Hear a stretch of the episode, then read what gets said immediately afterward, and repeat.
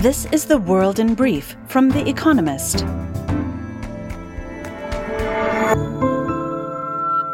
Our top stories.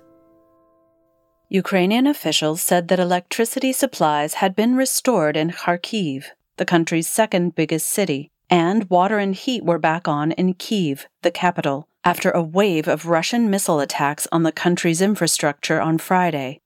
An 18 month old boy was among four people killed by the strikes in Kryvyi Rih in the south.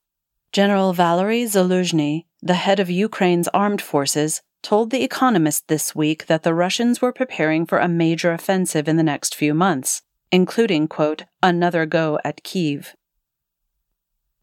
Argentina beat France to win the World Cup, winning a penalty shootout after a thrilling 3 3 draw. France's Kylian Mbappe scored three goals, a feat achieved only once before in the final. Argentina's victory gives them their third title and means that Lionel Messi, widely considered the best player in the world in recent years, has at last secured a prize that had long eluded him. The EU reached an agreement to strengthen its carbon market, extending emissions trading to heating, road transport, and shipping. The bloc will also increase the pace at which it requires companies to reduce pollution. The reforms are part of the EU's Green Deal, which is intended to bring about net zero emissions by 2050. Japan weathered a weekend of military threats as North Korea fired two ballistic missiles towards the archipelago, and a fleet of Chinese warships was detected near the island of Okinawa. On Friday, Japan adopted a new national security strategy designed to put it on a more offensive footing towards China and North Korea. Its previous policy emphasized self defense and the possibility of cooperation with China. Qatar denied being involved in a corruption scandal embroiling the EU. Last week, Belgian authorities charged four people with corruption and money laundering after more than 1.5 million euros, $1.6 million in cash, allegedly paid by Qatar, was recovered from sitting or former MEPs and their staff. The EU suspended all work on legislation relating to Qatar, which a Qatari diplomat described as, quote, discriminatory.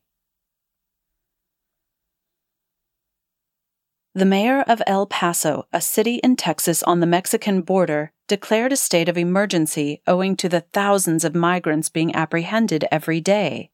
Oscar Leeser, the Democrat mayor, said that the emergency designation would enable authorities to provide better shelter for people crossing the border.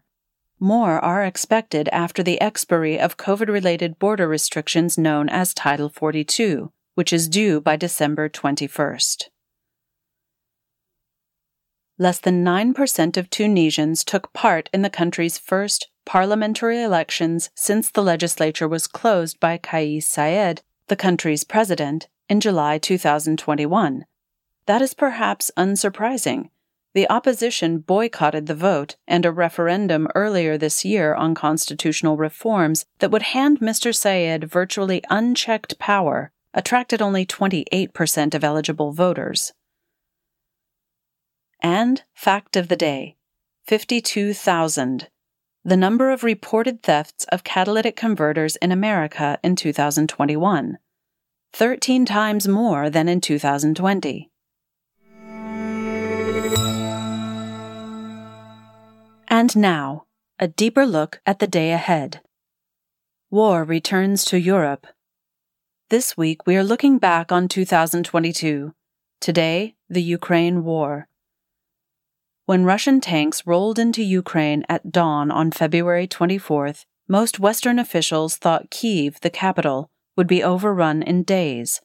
In fact, Russia's army was forced to retreat from the north of Ukraine after little over a month.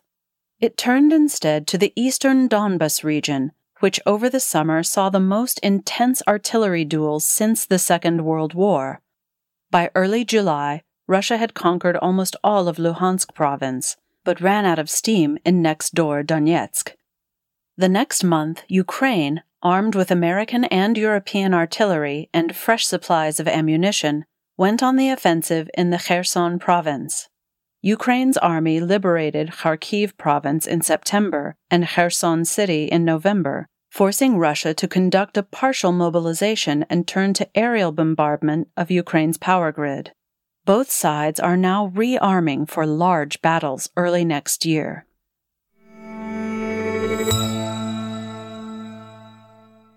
The year economic woes kept piling up. Before the war in Ukraine began, the global economy was suffering from the after effects of COVID 19. A boom triggered by the West's lifting of pandemic restrictions had started to fade. At the same time, fiscal stimulus programs and supply chain disruptions caused by the sudden recovery in demand pushed up inflation. China did not begin to reopen until the end of 2022. Its zero COVID policy hampered growth both there and elsewhere. The energy price jump that followed Russia's invasion led to another bout of inflation, while central banks were still busy fighting the last one. Governments in rich countries spent billions to protect households and businesses from sharply higher prices, pushing up public debt. Higher interest rates in the rich world forced up rates in poorer countries, where the hardship caused by rising food prices is greatest. In 2023, the global economy will struggle to recover. Europe's biggest refugee movements in decades. Russia's invasion of Ukraine caused the largest exodus of people in Europe since the Second World War. Millions returned home when it became clear that Russia could not quickly conquer the whole country. But as the war has dragged on into the winter, people continue to trickle out of Ukraine. By December 6th, more than 4.8 million Ukrainians, almost all of them women and children, had registered for refugee support schemes in Europe. The EU gave all Ukrainians immediate permission to work and receive social benefits.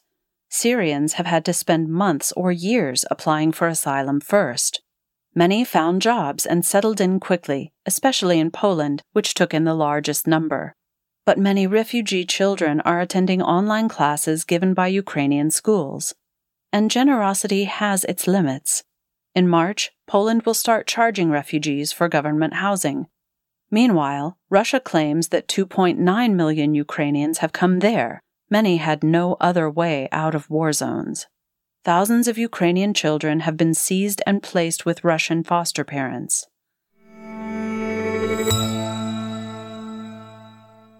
the start of a new geopolitical era. The war in Ukraine and the intensifying Sino American rivalry herald a new geopolitical era. Russia shattered the norm that borders should not be changed by force and revived the specter of nuclear war. America has rallied Western allies to help Ukraine. Even so, it regards China, whose shadow looms ever larger over Taiwan, as a bigger foe than Russia.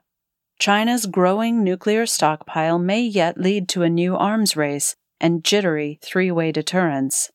Economic weapons are being wielded with new ferocity. Russia is starving Europe of fuel. The West is trying to squeeze Russia's revenues through sanctions and embargoes. America, meanwhile, is working to constrain China's industries and build up its own, to the ire of many allies. As cleavages deepen between democracies and autocracies, much is uncertain, even the name of this post post Cold War era. Great power competition is too bloodless, the new Cold War too reductive, and the decisive decade, President Joe Biden's phrase, won't stick. Daily Quiz our baristas will serve you a new question each day this week. On Friday, your challenge is to give us all five answers and, as important, tell us the connecting theme. Email your responses and include mention of your home, city, and country by 1700 GMT on Friday to quizespresso at economist.com. We'll pick randomly from those with the right answers and crown three winners on Saturday. Monday, which musical is based on the story of passengers stranded in Canada after the September 11th attacks.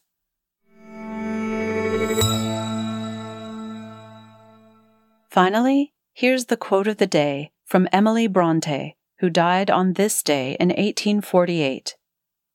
Proud people breed sad sorrows for themselves.